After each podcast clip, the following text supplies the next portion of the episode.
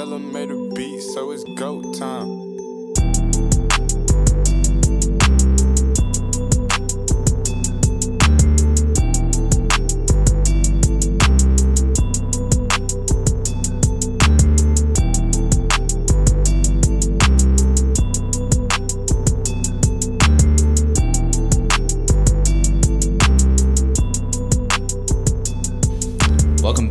Another edition of the Core 4 podcast. This is a podcast under SB Nation's Grizzly Bear Blues podcast network.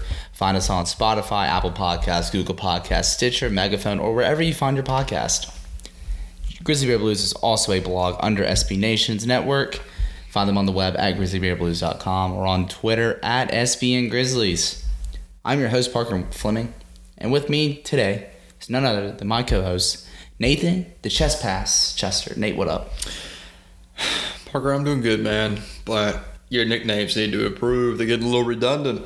We've been doing this for over a year now. Mm-hmm. Chest pass has probably been used at least a dozen times. Well, I've also now. used Big Nate Chester a lot too. Big Nates is basically a na- it's in my Twitter name. It's my social media It's, name. it's easy. I, you know, I'll, I will when I whenever I, am at work, I'll sit down and think of some more nicknames. I'm not saying you need to take more time to research this stuff than you do like actual NBA content, but I'm just saying it's getting a little stale.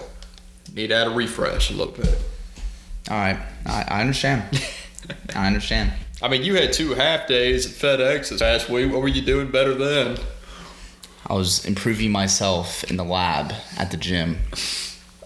Actually, that's a pretty valid reason. I'll give it to you. hmm Yeah. So, you know, free agency's around the corner. They pushed up the date to or the time to where it starts now at I think six o'clock Eastern. So like your Sunday afternoon plans are ruined. Uh, so NBA Twitter, as we know, enjoys free agency far more than they do actual NBA basketball. So, do you think there are going to be a lot of watch parties for a six o'clock start time on free agency? Bro, I would.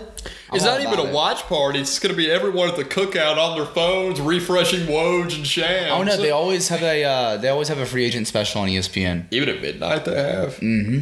Well, uh, here's They get the, fu- here- on there too. Here's the funny thing. Well, yeah, I knew that. Remember, he like walked into the wrong room and he just kind of like appeared, like Yeah. like in the background. He, he It became still, a meme forever. It's still learning the ropes of his new workplace at ESPN.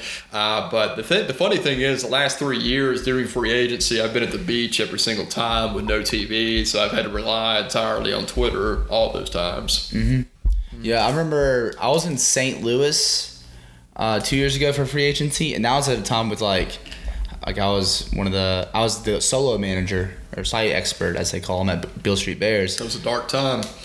Eh, It was no, it was good, but it was before I came around, so that's why it's a dark time. no, you were there. Oh, no, never But, mind. but the thing is, I had, to, I had to push your posts though. So like I had to have my computer on me at all times, and then every little tweet I, I had, on vacation too. Mm-hmm. I wrote probably about three articles on vacation.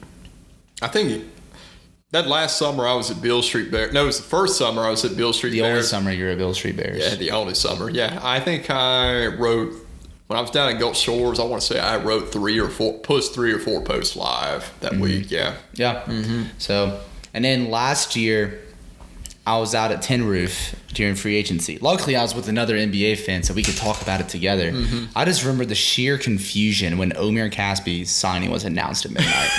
people. I was like, "What? Why did? Why Well- did this have to happen right now? All these teams are making like splashy moves, and then Omri Casspi signs with the Memphis Grizzlies." I'm like, and it "Oh was a god!" it was a one year veteran minimum deal, and the general reaction was. That's it. That's, it. That's how I was All like. of that wait for that. That's how I was exactly like. It, and you know, you had to think to yourself, this can't be it. There has to be more to it. But you're also thinking, it's not like the moratorium dates when teams actually start meeting and discussing terms of players. And I'm thinking to myself, what if they haven't been talking to anyone else? They never made any progress with anyone else. What if this is actually it? Yeah. Well, this summer be a little different. We are, we won't be scratching our heads over signing Omri Casspi at midnight of free agency. because what do we have, Parker? We got two main guys on free agency right now, mm-hmm. and we got both of them in the Marc Gasol trade, and that is Jonas Valanciunas and mm-hmm. DeLon Wright. And what do we have that we can use to retain guys of that caliber and or other guys in free agency? Cap space. Cap space. Don't we also have their bird rights too? Yeah. For right? And, Uh, ah, that was very anticlimactic, dog. Yeah. Yeah. Well, I, I'm, I was almost I was talking. No, I was talking more about other free agents. Uh, do you really want to like use your bird rights to really take bad contracts with these two guys? That's one thing I want to talk about. Mm-hmm. So with Jonas Valanciunas, it's a simple discussion because people. Um, so obviously he was an awesome, not average nineteen and eleven, and also like close to like two assists a game too. Like Mm-hmm. He was, very good. Pretty good on defense too. Mm-hmm. Averaged like one point five blocks too. Mm-hmm. Yeah. He was very good, but the thing is, people are concerned about his fit with Jaren Jackson, who people kind of see long term as a five, and it's even weirder now with Clarke. And also, nobody knows what his market is because he's he opted out of seventeen million in hopes for a longer deal. But and we talked about this. I believe it, it was what like five days before the draft when the last time we talked about Valanciunas. It, no, it was the day he um, opted out or didn't opt in. Um, but to put it simply, I, along with most people, want Valanciunas back. He put up better raw numbers than Marc Gasol ever did as a Grizzly in the 20 or so games that he played last year in a Grizzlies uniform. But obviously, we want him back at the right price. Mm-hmm. And like you said, we don't really know what the market is for him. So at this point, I am of the opinion that he's going to go out there and the deals that he wants, whether that's four years 60 or something of that nature that the Grizzlies simply do not want to give them, I don't think he's going to find it. I don't think he's going to find it out there. And I honestly, as of right now, think he will be a member of the Grizzlies next year and he will, he will be back on a team friendly deal. I think the market that he's looking for just simply isn't there. Yeah, and like you said, the right price, but I also think in almost the right years too, Mm-hmm. because I don't mind overpaying them a bit if it's a two-year deal, but if you're giving them a four-year deal, I, I'm not really about it Mm-hmm. because the conversation's changed now because they got Brandon Clarke. It Like, has. yeah. If hypothetically, let's say they had drafted with that pick, like Nassir Little. Mm-hmm.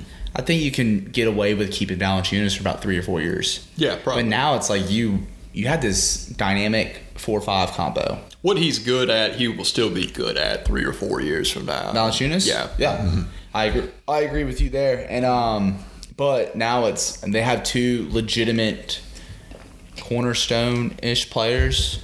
I'll say I say ish because Clarke. We don't know if he's going to be more cornerstone or complimentary, but Jackson's meant to play the five. Yeah. he's the epitome of a modern five, whereas Clarke is a 4 mm-hmm. and you don't want them to be. I guess I don't want to say held back because it's not really held back, but like you have a very productive center. So, also, so if you're really convinced that Clarke is going to develop into a cornerstone of your team, that you think one like day a good third best player. a good third best player, you think he could end up having a Draymond Green level impact on your team, you have to start to think to yourself, okay, and this in our last podcast, as we talked a little bit uh, more about the draft, I talked about how I think the concerns about Jackson physically playing the five at this point are overblown. I think you could put Jaren at the five next year and he would do perfectly fine physically and on defense. Yeah. So you have to think to yourself if you're convinced that Clarke is going to be a long term, meaningful impact in your team, you have to think maybe we should take that money we think about giving to Valanciunas and see how we can improve the roster in other ways around those guys. Because, like you said, it's an it's a it's a weird fit. It's almost taking away from someone else at that point. If you think that Clarke is going to be that impactful within the I next think- within the next three years, I think he's too. I think his value to the future is more important than the present impact of Valanciunas. Because let's be real, Wexler said this. Kleiman said this. Their objective is the sustainability of success. Nicer way of saying we're rebuilding. yeah. Like, yes, Valanciunas is good. I've always preached how I want to have good young veteran role players in their primes alongside young stars because I really think that elevates the level of play as far as Yeah. that. I mean, it's a formula that we've seen But- the past few years. but at the right price. At the right price, yes, but also the right fit. Yeah. Like, for example, Indiana. they brought in Thad Young, Bogan Bogdanovic, and Darren Collison. All three very good veteran players. But what did those three players do? They complemented Oladipo and Turner, their actual young core, and that helped them make a playoff run two years in a row. And then with Utah, who's with Rudy Gobert and Donovan Mitchell? You had Ricky Rubio, Joe Ingles, and Derek Favors, veteran role players that also didn't get in the way of those players in terms of position. Mm-hmm. Like I would rather use that money that you would use on Jonas Valanciunas and go out and get a good wing. Yeah, and Or- that's or even and, like- that's where I'm at. If the market is starting to get into 14 million a year, or Valanciunas puts his foot down and says he wants a four-year deal, you have to start to wonder that as good as Valanciunas was last year, and how maybe good he could be over the next couple years in Memphis. Here, here's the thing. No matter how good Valanciunas is next year or the next couple years, I think if this new young core goes the way that we think it will, I think Ja Morant has the potential to be the absolute best point guard in the NBA. That's his peak ceiling. No, that's his peak ceiling. Well, well, Why is that not the case? It sounds crazy to say, but why is that not his peak ceiling? What, It's, it's not really just that, in my opinion. I just think the world of Trae Young. Yeah, yeah, that too. I, uh, you of all people know that I think. I know you think that. Young- Yeah, yeah, I- yeah. you, okay, And De'Aaron Fox. Okay, like both. so let's just say, for the sake of that, we'll say I think his ceiling he'll be in the top tier with Young and Fox at the peak of their primes. Let's say that.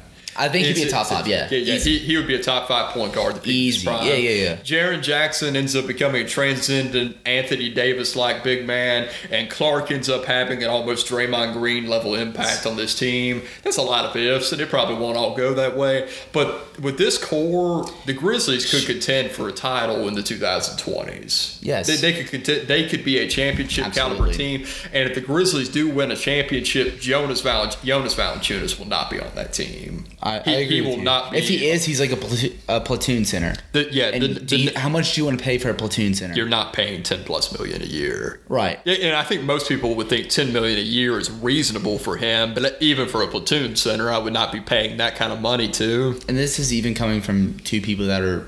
Well, I don't know about you. You can speak for yourself, but I was a huge Jonas Valanciunas fan. No, no, year. no, no. I li- I really liked him last year. Um, But we're just trying to use like a little, a little logic. It, it's the balance you're trying to strike between competing in the short term towards long term sustainability, like you said. Because what if you go ahead and start Jaren and Clarke at four and five?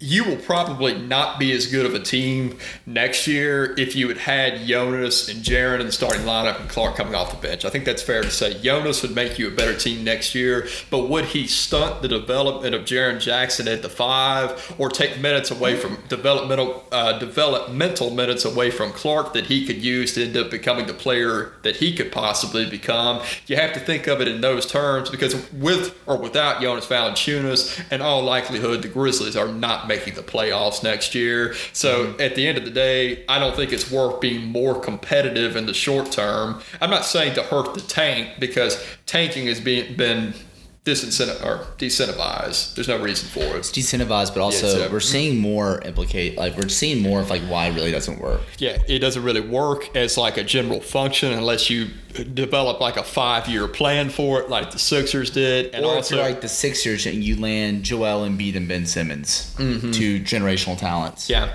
and uh, with the way the new draft, uh, new lottery rules work, it's definitely been decentivized.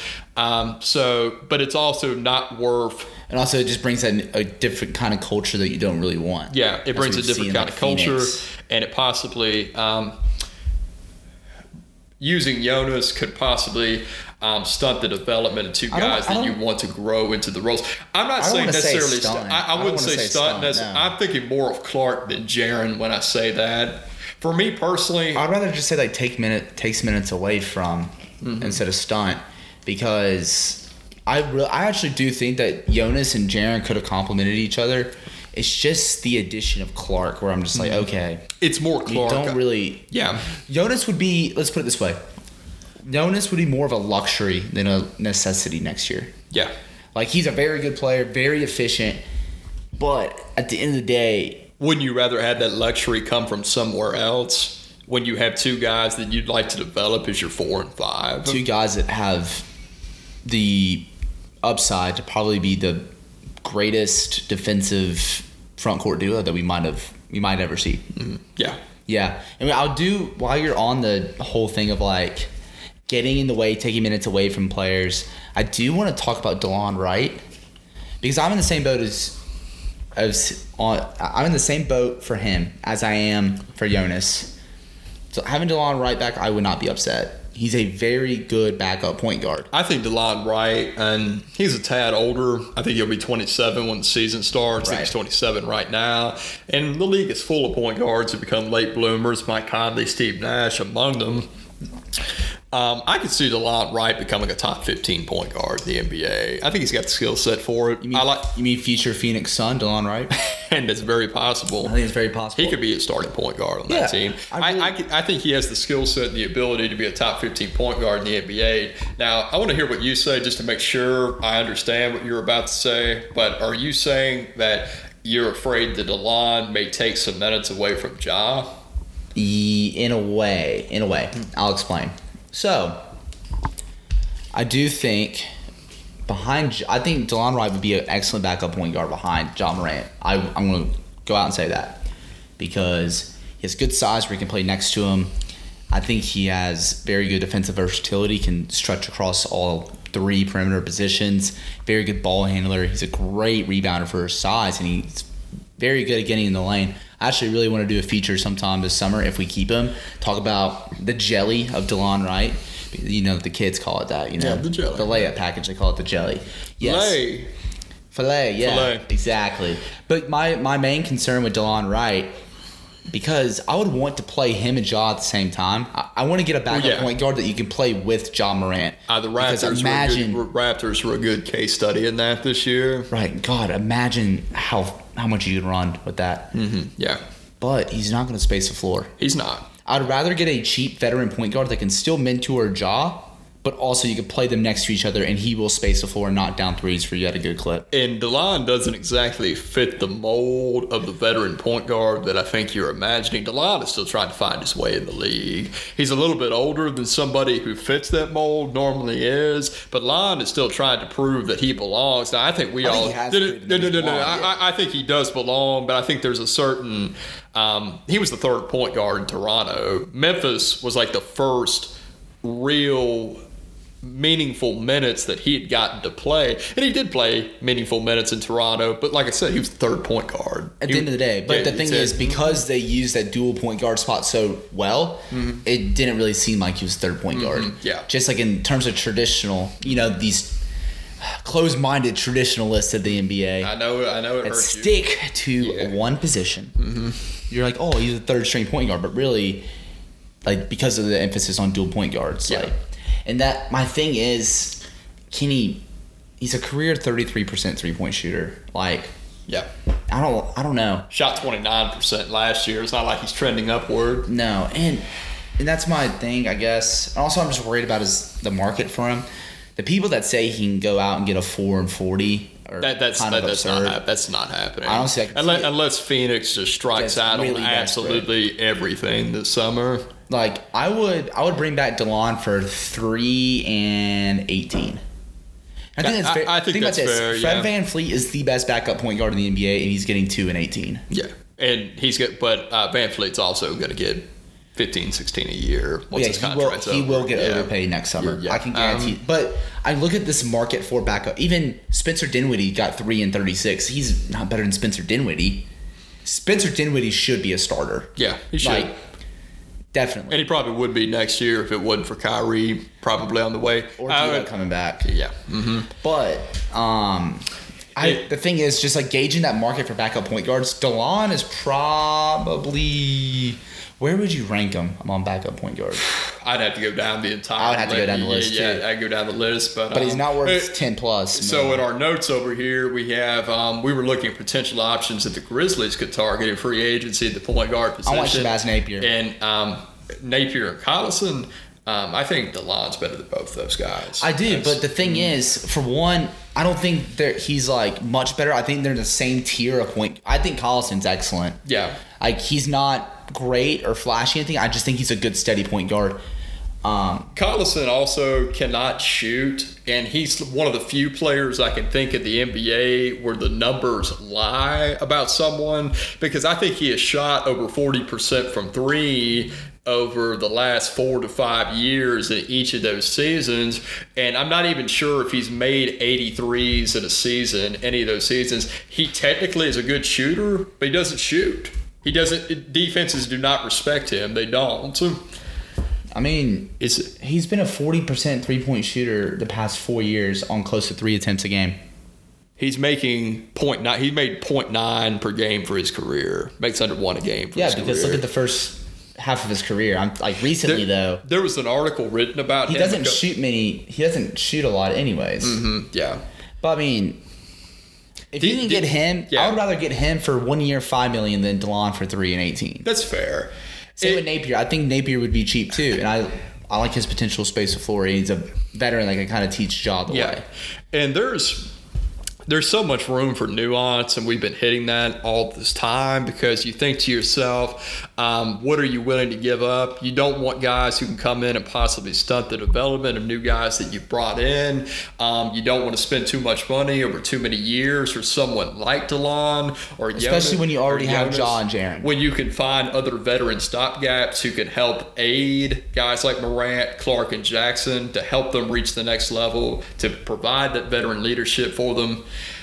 But also, while competing in the short term is not the priority, DeLon and Jonas are good. They are They- good. They, And are I don't good, think good players. said that. That's ha- actually- we've been saying that the whole time. I, I know, and it's just that um, that wiggle room that we're trying to navigate, that kind of line we're trying to balance on, is that we both realize that competing in the short term is not the priority, but they will both make your team better next year. Yeah. a lot better than probably anyone else that you can get at their positions. At their next year. positions easily. Uh-huh. But and so, can you find uh, the fine line where you say this contract is reasonable, even if there is another veteran stopgap at their position that we could give less money to? Are we willing to say, okay, their greater skill, their greater talent warrants this extra money, even if we realize that they're probably not going to be pivotal pieces on a potential uh, the potential culmination of this team five to six years down the line.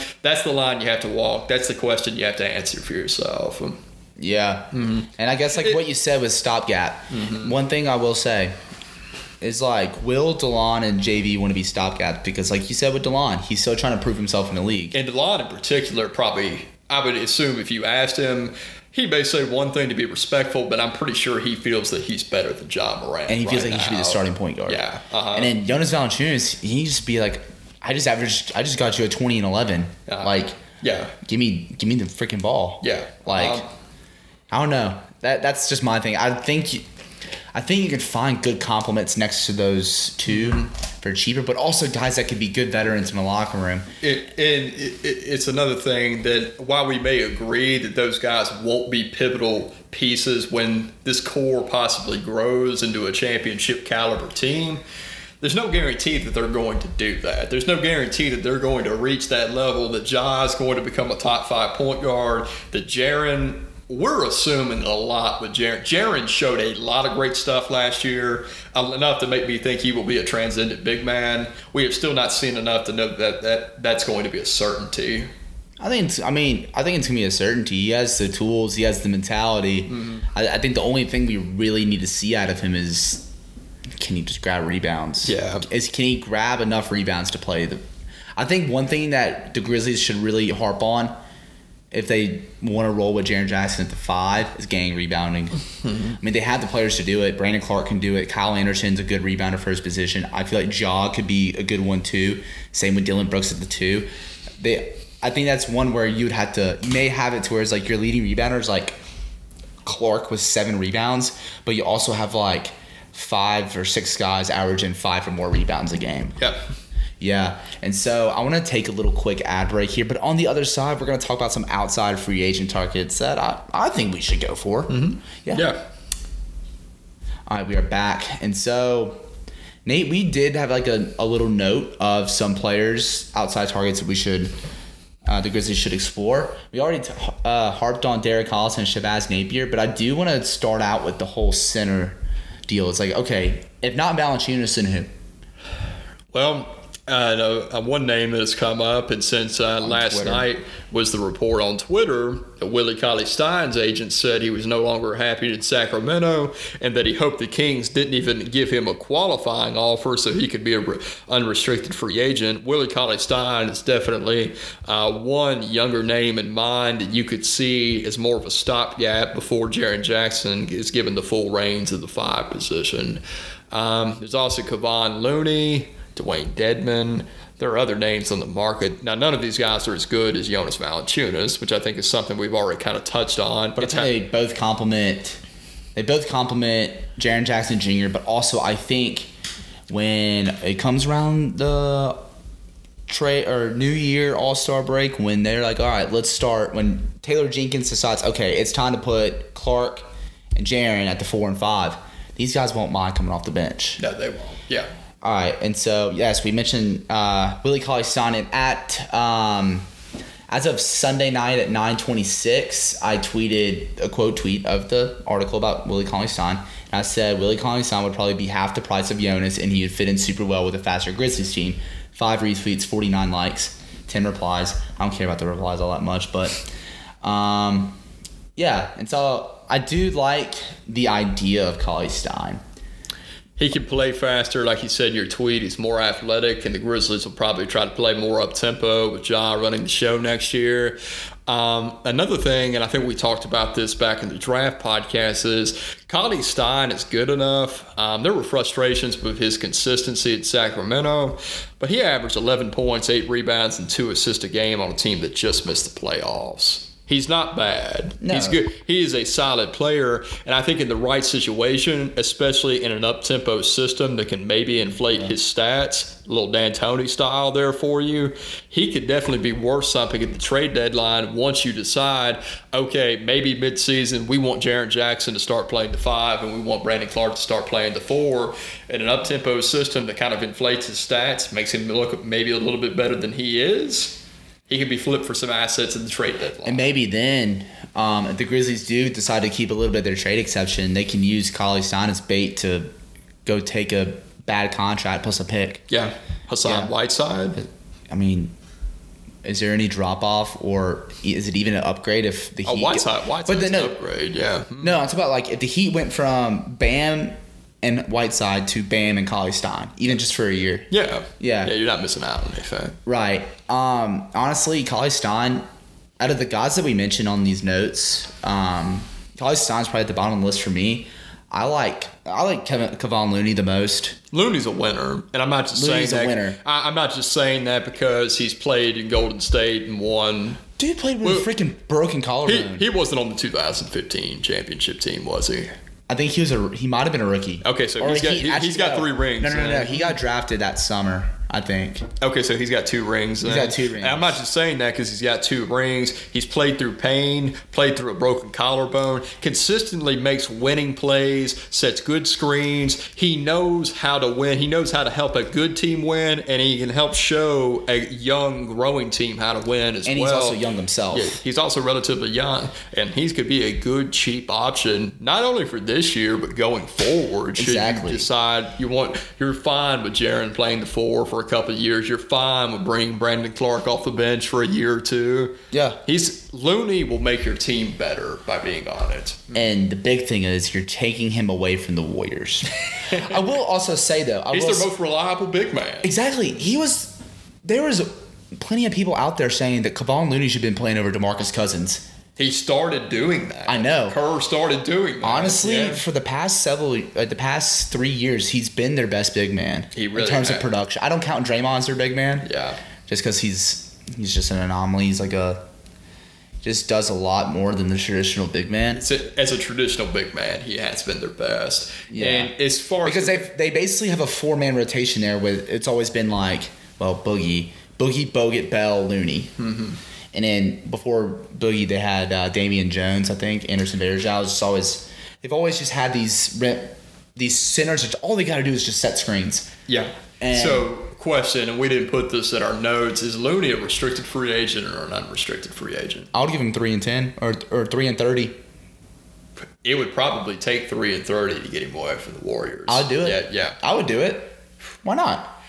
You get you Would would you give, rather- would you would you give him three? All right, let's say Jonas at three thirty six or Looney at three thirty. But Jonas, Jonas, Jonas, yeah. yeah, yeah. Uh, All right, so another, I kind of lump these two together. I think well, I think one brings a lot more veteran pre, like veteran leadership because he's older. But I kind of consider Dewayne Dedmon and Maxi Kleber uh, in the same. I love Maxi Kleber. I love Maxi Kleber. Um, I think I think uh, Jenkins can kind of mold him into like a, a light Brook Lopez because he can block. sh- He's one of the best shot blockers he in the re- league. he and he can shoot threes. as far as um, block percentage. It would 10. it, it wouldn't surprise me if he was best in the league. I think he And was one the of the minutes best in he the league. played. In the minutes he played, Yeah. it, wouldn't surprise me. He was, um, and he, he was a prolific shot blocker. Um, Where did he play? In college? Yeah. not sure. Not really sure. But he was the biggest reason why the Grizzlies lost that game against Dallas. No, no, no, no. That was uh, Salah Mejri. Oh, I'm getting my names mixed The, up here. the Indian Shack. the Indian Shack. Okay, okay. no, but Maxi Kleber, he But, no, he just came out of Germany, so no surprise they went after a um, yeah, not surprised. a um, European. But he averaged in only 21 minutes, he averaged seven, five, and a block a game. Yeah. and he shot 35 percent on 3.1 three point attempts. I, Mm-hmm. A good rim protector. is- a good rim protector. He shoots thirty five percent from three. It doesn't really matter what he does outside of that. Those are two skills that a modern NBA big man needs. and he's 27. Yep. I don't think he's also he's also the kind that I said with um, Dedmon, to where I think that I alluded to earlier in the show. It's that when you decide to run Jackson and Clarke at the four and five, you can move Kleber to the bench. It Yeah. won't be much of an issue. But also think about this: I think Kleber is the perfect fit next to like a guy like Kristaps Porzingis. But they're going to chase bigger fish. Go out Yeah. and get him on July 2nd Dallas maybe after Jonas Valanciunas, Yeah, mm-hmm. I, they can have him. I mean. depending I- on how much I- they're willing to give. I really think you can get Kleber for probably about two and eight or two and ten. Probably. Two- I, I say like two and eight. And it- again, that goes back to the discussion about um, Kleber is obviously an inferior player to Jonas or even Willie Cauley Stein or Looney for that matter. Um, but he does fill the role as a veteran stopgap. And with the value on that contract that you'd be getting, let's say a two year, $10 million deal, does that lack of talent get made up for in the um, uh, space that you are creating? By not locking that much money into the center position when Jaren Jackson is going to hopefully take Right. it over. Right, and also the Grizzlies really like with Delon and with JV, they got to be careful with these deals because they're going to enter a time where they'll have very optimal cap space to do whatever they want. They In will, 2020, yeah. the restricted free agent class is strong. Yeah. Go go go get one of those guys. Mm-hmm. Go get like Caris LeVert or Malik Beasley Yeah. kind of player. I mean, that doesn't sound glamorous, but damn, they'd be good on this Grizzlies team. They would be. Yeah, and so I want to transition into some superlatives. Are you ready? all right, you gotta think of these just on the top of your head. All right. Okay. All right. So, um, first one, the player the Grizzly the mo the player most likely linked to the Grizzlies but will not be in Memphis. Willie Cauley Stein. Fair enough. I like yeah. that one. I, I have Kelly Oubre for me. Oh, you meant just in general. In for, general, for yeah, the rest of free oh, yeah, agency. this is you, you know what? I'm gonna go with Oubre for that too. Yeah, Mm-hmm. yeah. It makes sense because the failed trade transaction, and it just makes a lot of sense. Yeah. Now, now another one. Uh, the free agent that Joe Mullinax will most likely write a 1,700 word column on. All right, let me go down the list here. I got to get this one right. Honestly, that could be Oubre too. I think it's, actually, I got one. I, I got one that wasn't on our list because I forgot to really look at Ah, players that are in the top. I got two candidates. I have Rodney Hood and Malcolm Brogdon. Okay, not Malcolm Brogdon is good enough. I'm a huge Brogdon guy. Brogdon is good enough where even a Joe Mullinax think piece will not be able to sink him. Just think about this: if the Grizzlies come away this summer with Ja Morant, Jaren Jackson Jr., Brandon Clarke, and Malcolm Brogdon, Well, you are a borderline playoff team if everything goes according to plan next year. if that's the imagine. case, if that's the case, Just people do imagine. not. Malcolm Brogdon is significantly better than D'Angelo Russell. Nah. Yeah, yeah, yeah. Yes, he is. Okay, for the price that you'll get each of them, Yeah, okay, he's a better value. He will make your team better than D'Angelo Russell would. I think he would have made the Nets better in Russell's place. the Nets wouldn't have made the playoffs without Russell. Right. Do you remember? Okay, Brogdon gets a bigger offensive role in Brooklyn than he does in Milwaukee. He He's not a freedom good a shot creator as D'Angelo Russell. Russell's not even an efficient shot creator, though. You're just being a nerd like everyone else. You're like, oh, he's an inefficient It's just- shooter. He can't draw contact. Oh my gosh! Don't You're compare, being don't a compare me nerd. to Duncan Smith. And those You're being a nerd people on No, Twitter. D'Angelo It's a- Russell is a bona fide all star. And just remember, Yeah. before when the Grizzlies, when they had that collapse against the Grizzlies Mm-hmm. early in the season, they were a below 500 team Mm-hmm. that was consistently blowing leads. Mm-hmm. all right? Yeah.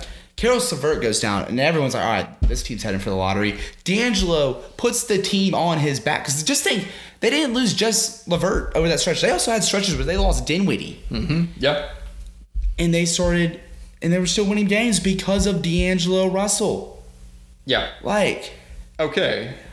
okay, are you about to pull up Malcolm Brogdon's 50 40 90? No, I don't. I could say that off the top of my head. I don't need Okay. to pull up basketball reference to look at 50, 40, 90. Well, the effective field goal percentage of 58%. Whew, let me tell you. But it's a, anyway. There's first off, I think you're misunderstanding. D'Angelo what Russell's legitimately a top 10 point guard. well, yeah. Like, I think he's better than Brogdon. Better. I think there are things Brogdon does better. Let me I- re-clarify. I, think my you're missing the impact of D'Angelo Russell. I I'm, okay, so you know, I'm the D-Lo guy, so I'm triggered. dude, I'm a D'Lo guy too. I think Russell's a top ten point guard too. I really like his game, and I uh, concede everything you just said. He was very pivotal in Brooklyn making the playoffs. He wasn't the only reason that Brooklyn ended up making the playoffs, but he was one of the most pivotal reasons. I, one of I think he was the most pivotal reason they made the playoffs. Fair enough. But would you agree that there is a difference between raw talent and making a team better? I mean, the thing is, I understand your thing of making a mm-hmm. team better, and I think Brogdon did make the Milwaukee Bucks better. I mean, did, but mm-hmm. also his role is not as significant as D'Angelo Russell's, and the fact that he was, let's be real. I mean, I think towards the playoffs he became more of their third best player, but for a lot of the season he was their fourth best player. Brogdon, with Giannis, Middleton, Bledsoe. Bledsoe and Mar- Brogdon differed each night, but there were some people I saw on Twitter that said Eric Bledsoe should have been an All Star. Uh, But like I said, towards the playoff, I said I- towards the playoffs. I am with you in saying that Russell is a greater raw talent than Brogdon. I'm not disagreeing with you on that. Like I, I have been a huge Russell supporter since the time he got into the, the league. is, it's I think the way I think the way he got treated in Los Angeles was absolutely ridiculous. The fact. A guy who seems to have all the all-star potential in the world, and you want to run him out of town because he tattled on one of his teammates who was cheating on his wife slash girlfriend. Whatever. I think that's absolutely It stupid. It's okay, girlfriend. That was stupid. It, the whole situation from top to bottom was extremely stupid. Um, but Brogdon, I would argue, is a better floor general than Russell if given a bigger role. He doesn't have to do as much with Giannis Antetokounmpo and Eric Bledsoe also on the court in Milwaukee. He's a much, much better defender than Russell is. That that's not even debatable in the slightest. Shot creation, Russell's got him there. But you also have to take into account that Brogdon is not having to create his shot for himself as much as Russell is in Brooklyn. If he was given a bigger role, a bigger opportunity in a place like Brooklyn, I think you would start to see more parity in that area.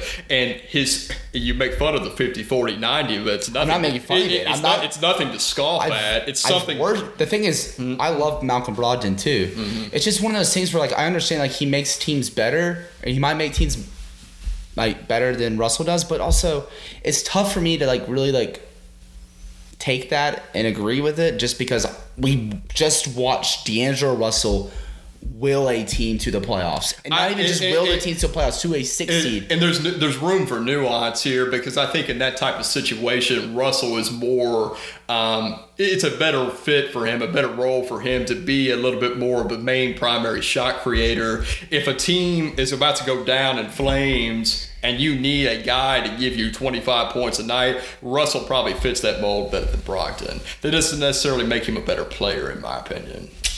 I agree to disagree. Okay, it's all good. We'll we, we have very few agree to disagree moments. This is one of them. Yeah, this is Very- one of this them. is one of them. So, And I'm not even saying that Brogdon is in fact better than Russell. I'm even say, giving you that Russell is a better raw talent. I'm just saying, especially on the Grizzlies, I'd rather. okay, on the Grizzlies, yeah, I I want to with Ja. I wouldn't.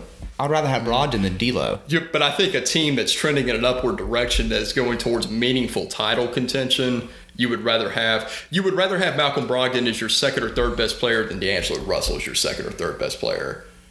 Let me back up and say third or team. fourth. You would rather have uh, Brogdon as your third or fourth best player than you'd rather have Russell as your second or third best Okay, player. because that's actually Mm-hmm. that's because we've actually seen Brogdon as a third or fourth best player. We haven't seen D'Lo as a second or third best player. And we, And hasn't, arguably and we and we haven't seen Brogdon in a situation where he basically has to put a team on his back like Russell did in Brooklyn. Okay, but I still I'm, I'm not gonna Got you there. You didn't, no, you didn't even get me there. Like, yes, yes, you point out he. You're right. He hasn't had to put a team on his back like Russell did. I know. Like I said, this is this whole podcast has turned into a Brogdon versus Russell debate. That's Not- not, how we planned for this to go. nonetheless, nonetheless, nonetheless. So the winner of the uh, most likely for to have a 1700 word column written about him by Joe Mullinax is Malcolm Brogdon. Fair enough. Fair Let's enough. What would you give Malcolm Brogdon to prime away from Milwaukee? So I actually can see that happening with Taylor Jenkins here. Four fifty six. You think I'd give him away? four, I'd go four sixty. I'll go 460. Four sixty. Yeah. Mhm. Yeah, easily. I'll do four and sixty. Um, so uh, next, next one. We call this the Ben McLemore Award. The player that we think would is going to be an amazing fit in Memphis, but ends up just sucking. Give me a minute here. Um. Rodney Hood. Yeah, I think could but do all right. Not as good as he did in Portland in the playoffs this I, I past got year, one but for the nerds. Um, Dorian Finney-Smith. that's no fun. Uh, we got to think spicier here. Um, Shoot. I got. One. Reggie Bullock's boring, but that's a potential one. I got one. What? Derrick Rose. Rose would be good. I mean, I- I kinda the, the nerd, the, the, since I'm not one of the nerds, I'll make fun of them right now. But uh, no, Rose would come to Memphis, and I mean, he'd be a pretty bad. Fit. Actually- he'd be a bad fit with Ja. But actually, wouldn't he be a good cheap backup for him? possibly, I don't even know if he'd want to do that though. Man, But um, he was a backup he- for Jeff Teague. He was a backup for Jeff freaking Teague. because he was the only scoring punch they had coming off the bench. Man, we who do we have? Or the Grizzlies? Minnesota had higher ambitions than the Grizzlies did last year. Hmm. Um, but That's a tough award. I don't Ro- like that award. Rose is somebody that would come to Memphis and the nerds would shake their fist at his uh, lack of shooting efficiency, but he'd still score 15 points a game and call it a year. And his, and his career would extend one more Think of the season. Award. Mm-hmm. God, if we got freaking Ricky Rubio. Um, trying to Jabari Parker. We know Jabari would be bad if he came. Okay, but other, the casual fan, the Okay, casual. Fan. Yeah, okay. A casual fan would remember him at Duke and would think he would be a really good player. I'm trying to think if there's any more Uh, here. you're gonna have to go up farther. Nah, this Jeff Green. cheap veteran backup point guard Isaiah Isaiah Thomas. Thomas. I would actually. It's gonna be. It would be so cheap. To Okay, get okay. too. So you, Parker, my uh, positional versatility friend, you're you two point guard loving you. You But love Isaiah those, Thomas. You love those two. He's a little you buddy. you the casual fan. He's a little. you, He's a little buddy. He's a little buddy. he's a little buddy. Kevin Love's like, here's the ball, take it. it said, but you two, you will not betray your beliefs of a two point guard lineup. Because there is absolutely no way in hell that you can play Isaiah Thomas and Ja Morant together. I would be getting 30 against that backcourt. It'd be cool though. yeah, it'd be a little bit interesting to watch, I guess. And his, there's no guarantee his offense will return to even 70% of what it was. I, I'm just going off rails here because I'm scrolling through. Would you want Quinn Cook? Not really. Not really. God, I don't care for him very much. Dude was getting the best looks in the world in Golden State, and I think he's got a reputation. Hezonja wins the Ben McLemore Award. oh yeah, I think that's it. That's the one. that, that's almost too easy. That's it's the Spider-Man meme of is each Ben other. McLemore. They're the Spider-Man meme of each other. Yeah. Oh well. All right. Moving on to our next award. Um, the free agent, if signed by the Grizzlies, most likely to give Parker Fleming a heart attack. This is a gimme. wait, wait, wait. Is This this, is is, is this just like you would be so excited you would have a heart attack? Oh yeah. Um, Come on, this is easy. Hey, well, this is a Jake Jake Layman. Jake Layman. Jake Layman. Dude, no. imagine how insufferable I'll be if, No. we, if we had Grayson Allen and Jake Layman. You just want it for the memes, not for the actual basketball fit. Jake, Jake, Actually, I- he did have a very good stretch in January where he was like a 14 and 3. yeah. He had like a very he showed signs of being a productive player. Let's be real, Terry Stotts loves Mo Harkless, and then they traded for Rodney Hood, so it just kind of pushed Layman out of the I, rotation. I'm not a fan. But I'm, also- I'm not a fan of a wing, no matter how athletic, no matter how skilled he may be in other areas. Which I mean, he's not a good defender, so I'm not. I'm not like saying he's a good defensive player and a bad offensive player. But I'm not a fan of six nine wings who can also slide in the four that can't shoot. You know what? I'm also. Here's my thing. There was a thing that was a legitimate thing in Atlanta with Budenholzer. It was called Hawks University, where mediocre wings became service, serviceable and good. DeMarre Carroll is still living off of that. DeMarre Carroll, Kent Bazemore, Taurean Prince, Justin Holiday to an extent. I mean, didn't he play for Atlanta? I feel like he did. I don't remember where he played before Chicago. He played Chicago, New York, and um, I want to say he played for Atlanta. 'Cause, I mean, that really helped restore his um, what's the right word for it? Um, He NBA career. He was there He for one play for one year, half a yeah. season, Mhm. and he got traded to Chicago. And he averaged two points a game. So not exactly Hawks University, but we're all Right, he it. wasn't a student, nonetheless, nonetheless. Actually, freaking Budenholzer made Kyle Korver an All Star. Kyle Korver should have never been an All Star that year. Don't, don't look up his stat. You know he should. He, he was only an All Star because they didn't They're really lose in the month of January. That's very true. In his All Star year, he almost shot fifty percent from three. He was an elite. He was an elite role player. He averaged twelve points a game. I don't care if you're shooting fifty percent from three. I don't care if your skill is that elite that where you're stretching defenses. If you're not a good defender, you're not a good playmaker, and you're averaging twelve points a game, you're not an All Star. Well- that, that's simple. Oh well, who cares? Kyle Korver's an All Star. Mike Conley's Hey. never made an All Star team. That's because Mike Conley's never been in the East. yeah. Yeah, you hate to see it, really do. Um, oh, we really got off the. Anyway, so I'm really banking on the idea, and also Budenholzer. I mean, Broden's always been good. He's been productive, Yeah. but he really turned into one of the most elite role players in the NBA under Budenholzer. He- he and Chris the- Middleton became an all, a bona fide star. Middleton averaged what 21 this year. Yeah, uh-huh. he really is. He's a one of the best two way. He, He turned Pat Connaughton into a competent NBA player. there. There is an argument for So I'm hoping Taylor Jenkins could do the same. Mm, That's why I'm really want to. I'm going to write about this. I mean, as people are listening to this, it would have been up yesterday, so Tuesday. But I'm writing about like the need for wings and how the Grizzlies can kind of build their own little Hawks universe, or let's call it the the Bud School of Wings. Grizz University would have worked too, but Eh, I like this better. Taught by Professor Jenkins. that's Yes. good. Yeah, that's Yeah. good. Yeah. Um, I, I guess, and this final award I want to conclude with, um, the player most fans don't really pay attention to, but would be an excellent pickup by the Grizzlies. We have some on here. Satoransky would be a good one.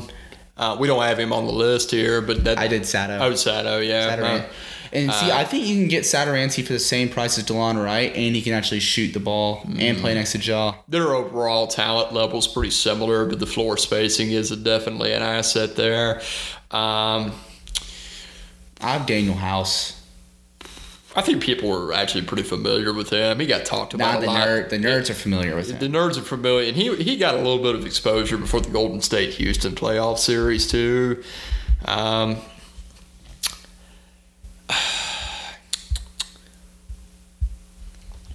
I, I Jer- Jeremy Lamb is pretty. known.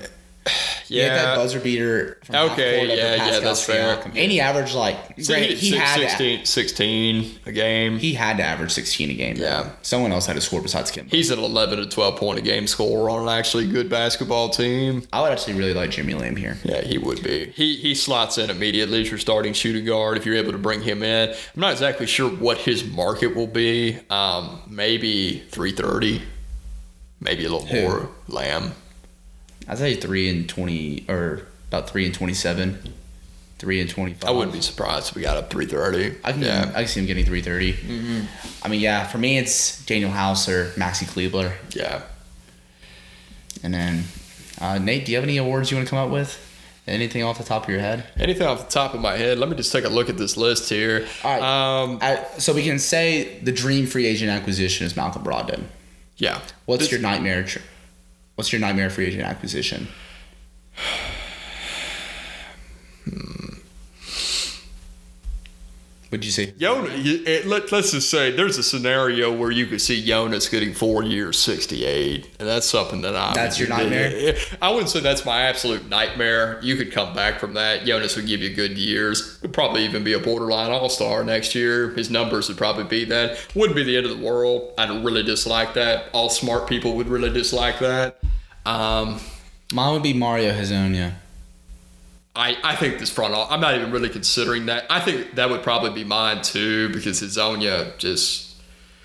Some there was one scouting report that I read about Hezonja one time, and I think it sums him up best. For Hezonja to look like a competent NBA basketball player, he needs the offense to run through him, and he needs the ball in his hands. If your if your team is at a point where you're allowing Hezonja, Even off the allowing the offense to run through Hezonja, even off the bench, you don't have a good basketball team. Nope. so uh, I think this front office is too smart. He, we joked about the Spider-Man name, but he, he's basically Macklemore. It's basically who he is. in disguise. Yeah. Yeah. I like that. Dude, can you just imagine? Just think about this.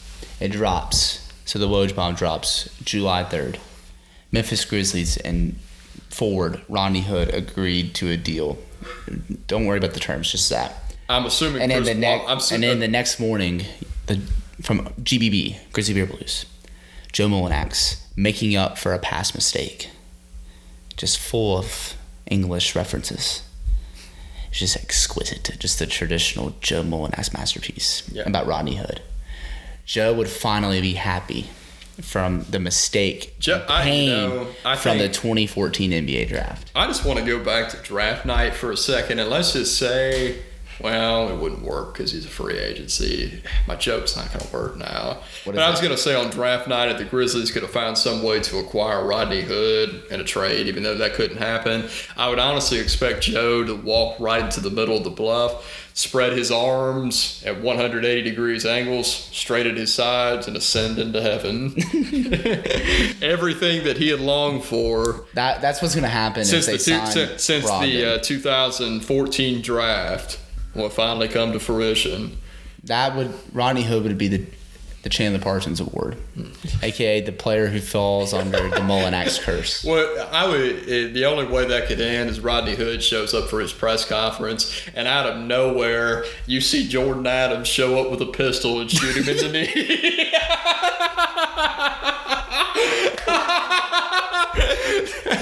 Not so fun, is it?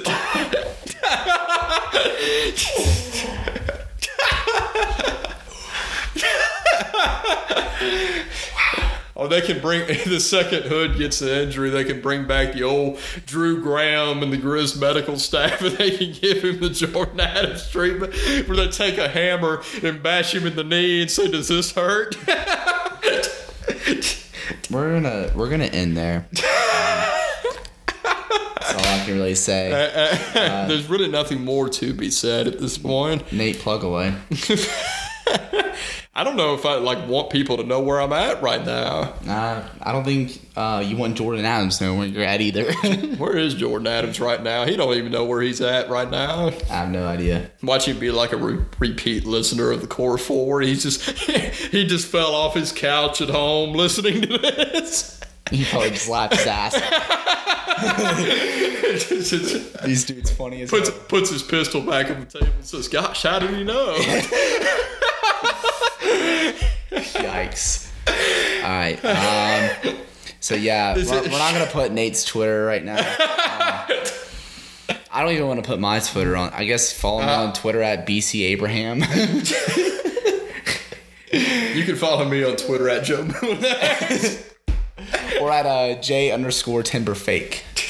Uh, follow the the podcast on Twitter, also at GBB Live. Um, and uh, Honestly, this really did not go the way we planned at all. It was beautiful. It was a beautiful Brogdon disaster. versus Russell for 15 minutes. it was a beautiful disaster. It's a beautiful disaster. It, it- it, just it was like uh, watching a car wreck. You can't look away. No, and, I, pretty- am sure you can't. We'll probably put in the listening description. Just sk- skip to like No. say, say 40. I, I, I, well, um, as the great legend Anthony Davis said, that's all, That's all, folks. folks.